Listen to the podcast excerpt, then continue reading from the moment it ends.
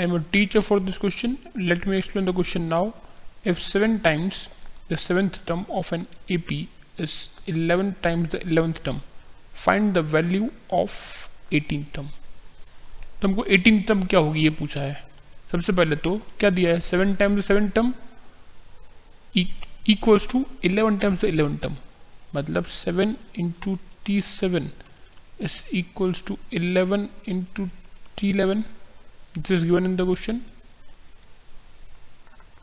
okay so 7 times 7 तब क्या होती है AP की a plus 6d and eleventh term क्या होती है a plus 10d so so, यहाँ से क्या आ गया 7a plus 7 6 the 42d equal to 11a plus 11 times 110d so therefore what will get us seven A minus eleven A equal to hundred and ten D minus forty two D so it is minus four A equal to how much it is hundred and ten में से forty two गया तो कितना बच गया? Seventy एक और sixty eight D so A is equal to sixty eight D upon minus four उड़ेगा ये?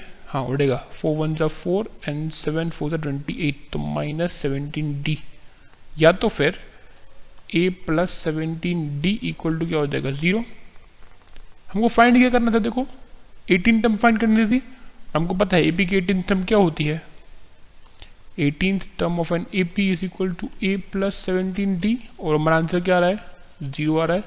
So final answer for the question is eighteen term of N A P given AP is equal to 0. I hope you understood the explanation. Thank you.